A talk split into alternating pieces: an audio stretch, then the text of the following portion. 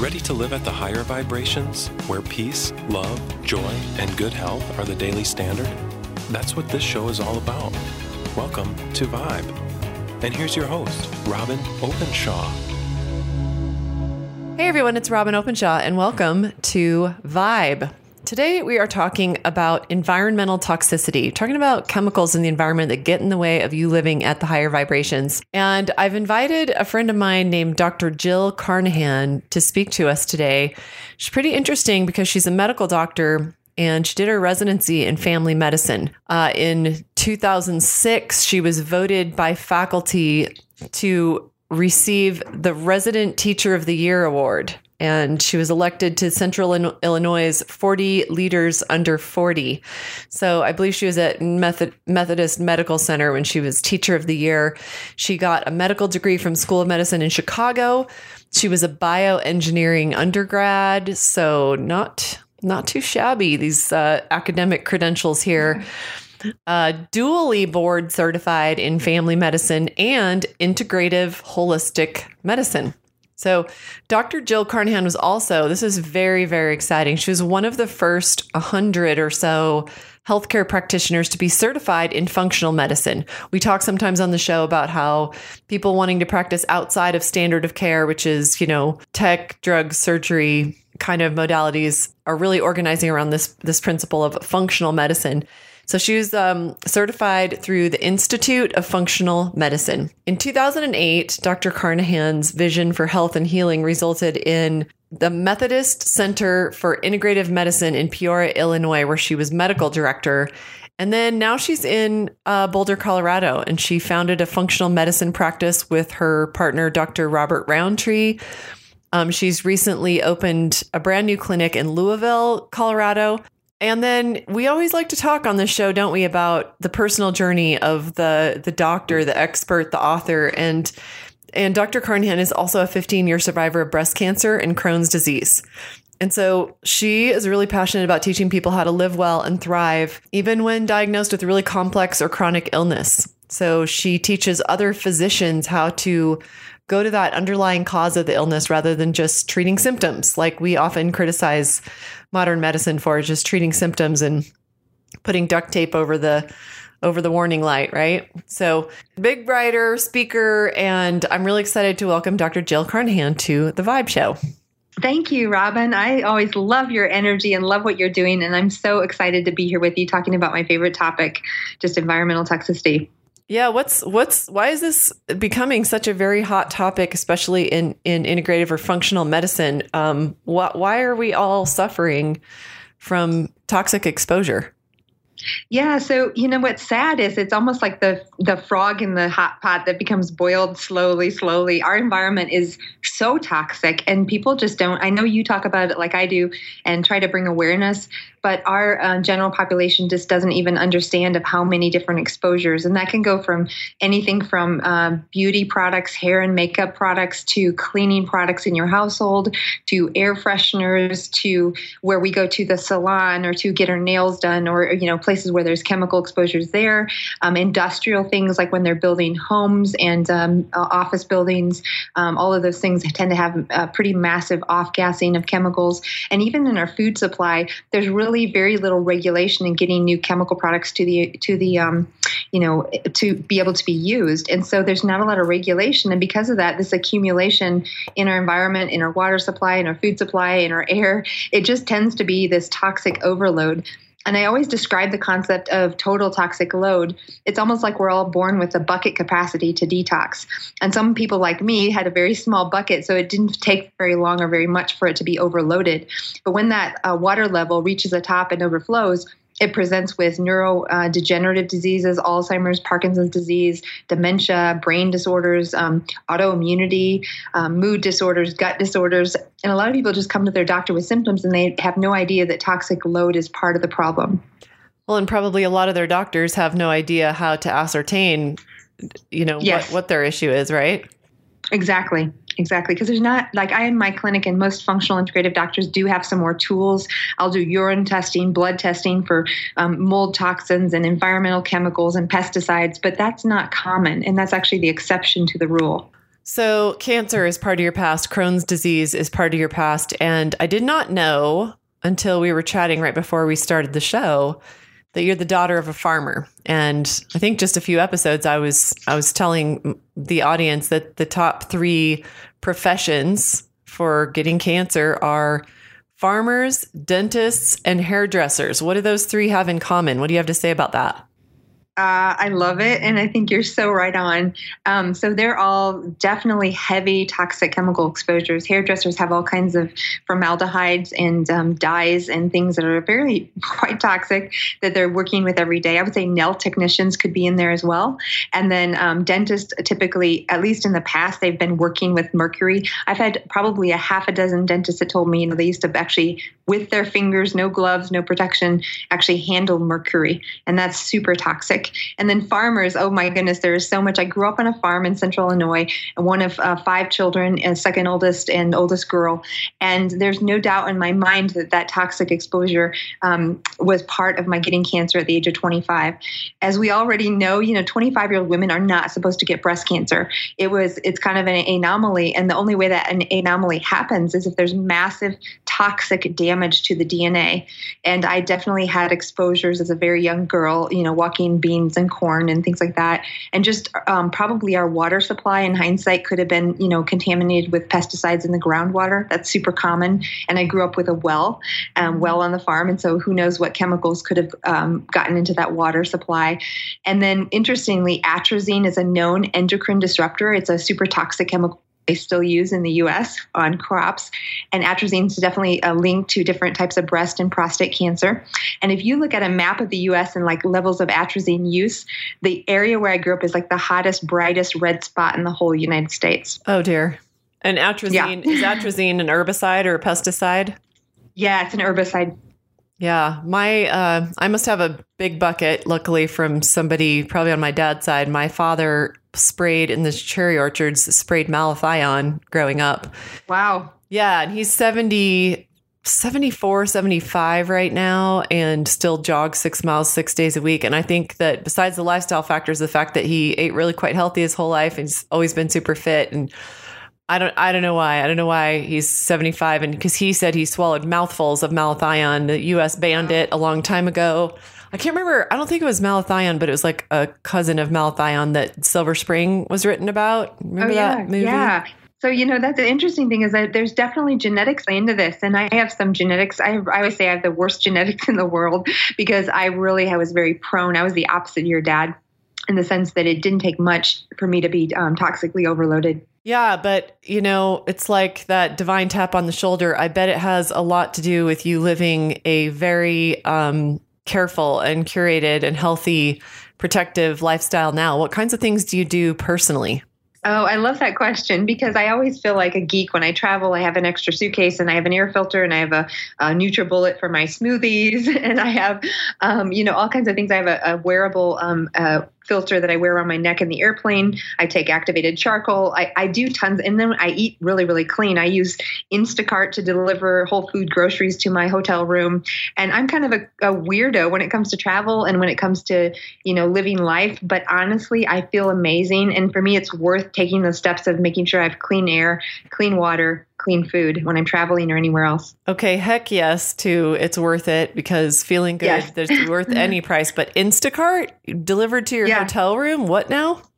Yeah, so Instacart will deliver from Whole Foods. I've got it down to a science. I'm literally on the plane with my Wi-Fi ordering groceries. I drive in with my Uber, and there the groceries are there waiting for me with the concierge. So I just whenever I travel, I order um, the things like um, I'll typically take a NutriBullet, and then I can get fresh spinach and berries and things to make my own smoothies in the room. And that way, at least breakfast and lunch, if I can't find clean food, I've got it covered. Oh my gosh, you just blew my mind. I think you just changed my whole life right there. Yes, I love it. I mean, if you're going to travel a lot, like you and I yeah, both do, you got to exactly. learn these things. you have to have it down. And then, like I said, I have air filters. I always travel with activated charcoal. Um, sometimes I'll freeze if I want more of like a chicken dinner and I know I can't get clean organic food for dinners. I'll actually freeze a chicken dinner and put it in my checked luggage. And by the time I get to the hotel, it's perfectly fine, just barely thawed. It, hand, it goes in the refrigerator. And for your listeners, if you um, need a refrigerator, you just tell tell them due to medical necessity you need a fridge or a microwave in your room and they have to provide it due to ada guidelines so you just tell them medical necessity that's the magic word and you get your fridge no way. Okay, that's two mind blowing things right there. I, by the way, I have um, locally the Roxberry uh, franchises are owned by a friend of mine, and and actually, if you live here on the Wasatch Front and you're listening to this, you don't have to be friends with them to get delivery. But if it's the Jackman family who owns the one that's near you, they deliver me six pints of no fruit, just organic greens, cucumbers, celery, turmeric, ginger. They they deliver me six pints of it twice a week. And if they know that I'm traveling, if I text her and say, "Hey, I need my some of my six pints frozen or all my six pints frozen," frozen, they'll they'll deliver me frozen pints, which I can literally just stick in my suitcase, or I can eat. Yes. I can even take it through TSA because it's frozen. I mean, they always Yes. pull it. They'll always pull it out and look at it and ask me what it is. But I always, Yeah, they're like, what is? I've done that before too, Robyn. And mine's like the chicken dinner with olive oil and peppers and parsley. And they're like, what is this? It's dinner. I Yeah. love it. Yes, these are the things we have to do, and they sound hard, and they sound like oh, I have to plan ahead and and whatever, and and you do, but worth it, worth it, worth it. So so worth it. Yeah. So you got to 2014 and you hit a new crisis because of environmental toxicity. Let's talk about mold because I think a lot of people are suffering with mold exposure. There's getting to be a lot more awareness about it, but you've become really pro at helping with mold remediation and helping people recover after they've got these mold spores that are hard to eliminate from the human system. Will you talk about that? Sure. So, yeah, like you said, I was going, I got over cancer. I was very sick afterwards, got Crohn's, got over that, got through medical school, and actually was in a great spot, just living well, eating well, cleared up my gut, cleared up my immune system, and doing fantastic. And I was here, I moved to Boulder in 2010 and started a practice with Dr. Rountree, as you mentioned, and um, doing great. And we moved to a new location in 2012 together and had a great office. And then 2013 came along, and Boulder had a massive epidemic flood. I don't know if you remember hearing about that. The you know 2000 year flood. And um, after that flood, there was a lot of water damage all over Boulder. And now, even today, many years later, I'm treating so many patients because of that flood event and because their house was damaged and now there's mold. Well, unbeknownst to me, the flood, the office of my um, where I was was flooded in the basement, and um, mold started growing. And just like is very typical, about a year later is when I started having symptoms. So there was time for the water to intrude the building, and then for mold to grow, and then I started getting sick the following year in 2014. And what happened for me was I started having immune weakness. So I was really prone to infections, respiratory congestion, um, skin issues, rashes. My eyes would always be you know bloodshot and red after I left the office. Um, I started having shortness of breath, so almost like a new onset asthma, and I'd never in my life had trouble breathing before. So lungs were affected, um, sinus was were affected, my gut was affected, immune system affected, and I kind of knew in the back of my, my mind, you know, mold might be a possibility. But you know, I always have such compassion for people who are dealing with a potential for mold because it means that if you find it, you have to move or leave or leave a home, or it can mean pretty dramatic changes. And just like my patients, I was kind of in denial for several months. And then I finally got like, okay, I'm so sick, something has to change. And I did some urinary tests for mycotoxins, which was positive. Um, I did a blood test to check if my immune system was inflamed due to mold, and it was positive. And then I had an inspector come out, and we found black stachybotrys, one of the most toxic molds um, in our basement, just a, a few floors directly below my office space. So the the proof was there, and I literally, when I found out about it and had all the evidence, I never set foot in my office again. I literally took the charts and um, started over, and uh, left everything. I sold all my furniture, got rid of everything, and started basically completely from scratch after that. Oh, that is devastating. First of all, I'm really sorry that that happened to you. And you're probably like trying to deal with that while helping other people who were affected by this big mold outbreak. Yeah, it was. It's crazy, and it's funny because you never think it'll happen to you, and least of all did I. But then, and I think I was kind of in a state of shock, and I just, well, I'm a survivor by nature, as you already know from my story. But I just kind of was like pushing forward, and um, but I, looking back, I was really sick, and I somehow managed to not miss any patient days. I never had to cancel a single patient. I never told anyone at that time that I was so sick, but I was um, just thri- surviving. And over time, then I learned what it takes, and that's why I'm so passionate about teaching others and teaching your listeners about how, how might you find mold? Do, could you have an issue with it and then how to treat it? Because you can get well. I'm 99% better. I do still have to be careful about hotels and places I travel if they have mold. But even if I get exposed, it doesn't take me long to bounce back now.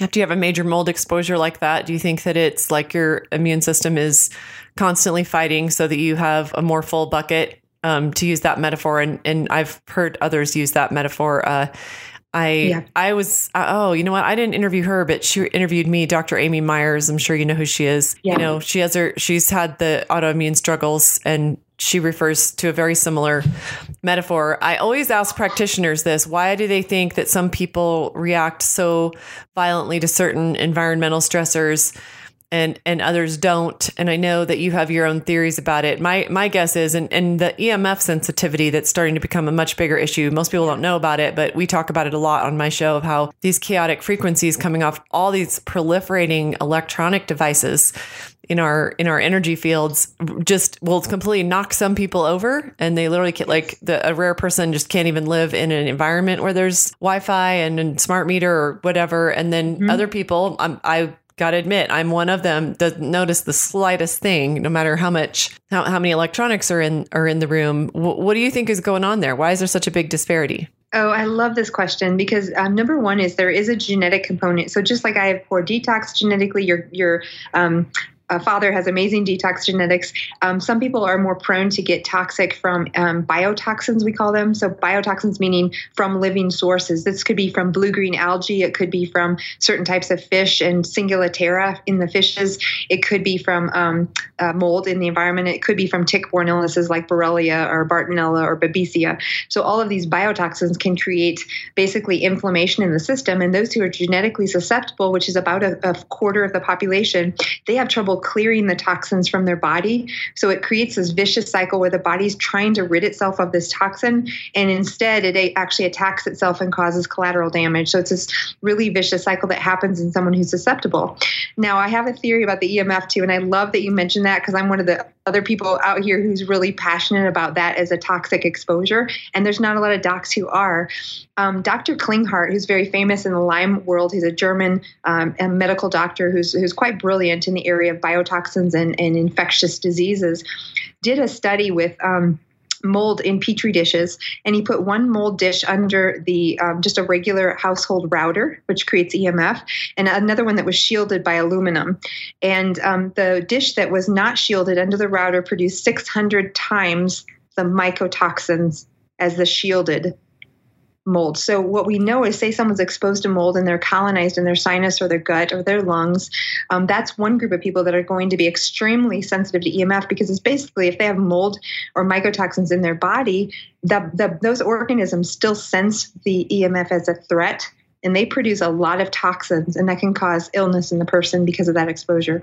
Yeah, I I'm just collecting theories, and I think that the more the more things we have in our bucket, in, it, including, you know, if we've got Lyme and we've got these an, antigens that we're always fighting, you know, then something that would be minor to somebody else is the thing, yeah. the pinky push, right? exactly tips us over exactly. maybe yeah your your theory is similar to my little collection of theories that I'm I'm I'm collecting from people who deal with this a lot. So, what else are you seeing out there besides mold? Um, maybe maybe talk for a minute about you, you you ran through all of your symptoms. Is there anything you want to tell somebody before we move on from mold about remediation versus just moving out? I mean, people can't always do that. Like if you own your home and you're strapped for cash, you're not just going to walk away and move out of your house. But any thoughts about that as you've watched people struggle through this? Yeah. So um, first thing is if you often what i'm asking is you know when did you get sick and and what happened around that time? Because very frequently there'll be a change in environment and move that instigated an illness. And especially if a whole family some people are affected in different ways but there's multiple people in the same household or multiple workers in the same environment that's a that's a dead giveaway. There's some environmental toxin causing issues. Um, if you have musty smells that's vocs from mold so you want to check out anything that has musty smells um, of course any known water damage anything like that. And typical symptoms symptoms, of course, I mentioned mine, but super common is fatigue and weakness, um, poor memory, word finding, brain fog is incredibly con- uh, common, um, morning stiffness, joint pain, um, numbness, tingling, skin sensations, um, gut can be affected, so um, appetite changes, weight loss, weight gain, diarrhea, constipation, heartburn. Um, the eyes and the mucous membranes are affected, so red eyes, blurry vision, abdominal pain, you mentioned. Static shocks is kind of a unique one because mold can affect the antidiuretic hormone that regulates saltwater balance in the body. And if someone is, has mold exposure, they are more likely to be sweating a salty skin and they actually create a battery on their skin, a gradient. And so if they touch a doorknob or something, they're more likely to have static shocks. And then lightheaded, dizziness, vertigo are common as well. So those are some of the ways to know. And then really the basic thing is if you just throw bleach on the mold or you don't take away the materials that got water damage, like actually cut them out um, with a professional that creates a negative barrier so you don't get mold spores all over the house, um, that's the best way to do it. If someone's super sensitive, they need to leave during the remediation. And porous materials like books and paper, sometimes clothing or rugs or things, those may have to be discarded because it's very difficult to clean books. I had to get rid of my whole medical library from, you know, graduating from medical school on um, when that happened to me just because the books were so toxic. Oh, sad. Yeah. Okay. So oh, well. so moving on from mold, you have to take a more extensive patient history than your average medical doctor would who's looking for treating symptoms. What what are like maybe the second the second highest uh, you know source of toxicity that you treat you kind of have to ask questions and you find out what heavy metals what what are you most worried about as an environmental medicine practitioner yeah, so I just want to mention air quality because 80% of our environmental exposure is through the air, and we forget that. We think of food and water and all that, which is super important. And uh, it, before I knew the statistics, air was something I didn't really think about, you know, except for mold. But there's all kinds of formaldehyde fumes, exhaust, and things in the air. And um, so air filters are pretty important in your home and workplace. And I always recommend people get a good air filter, you know, HEPA filter with a VOC filter. Um, and that's one of the big things people don't think about. Other exposures, um, food is huge. So, just like you and I are so particular about our food, making sure organic, pesticide free, uh, non GMO, um, glyphosate free food is absolutely essential. And we can talk about, you know, chemical exposures in the dentist, like mercury amalgams or hair to- dyes or chemicals. But every single day we put food in our mouth. So, probably a bigger risk is actually the food that we choose to eat. So, air quality, food. And then right after that would be like chemicals, pesticides, um, mercury, heavy metals, lead. Um, those are all common as well. And I probably see more air types of VOCs than I do of mercury or lead, which is kind of surprising. Well, it's always inspiring to hear um, what someone is doing who came into life with some challenges you had absolutely no control over. Obviously, you are um, a total rock star being this integrative physician. You're doing great work in Colorado. Thank you for your great work. Tell everyone where they can learn more about you, read more of your content. I was doing some research on Herxheimer reactions. We just published a blog post today about Herxing and came across your fantastic content when I was researching. Um, tell everybody where they can learn more. I know you have a big audience on mold remediation and recovering from mold exposure. Yeah, you bet. Thank you. Um, and you can just go to my website, which is my name, Jill Carnahan, C A R N A H A N dot com. And please sign up for my newsletter because I have great free content every few weeks, um, all free of charge. And then if you want the free mold guide, it's free as well. Probably easiest way is just to Google Dr. Jill free mold guide and it'll come up right at the top and you can download that free guide. Okay, well, you've been a wealth of knowledge. I'm sorry for everything that you've been through, but I'm so thankful that you've like turned those lemons into lemonade and not only being healthy yourself, but also sharing so much with others. So thank you so much, Dr. Jill Carnahan. You're welcome. Thank you for having me, Robyn.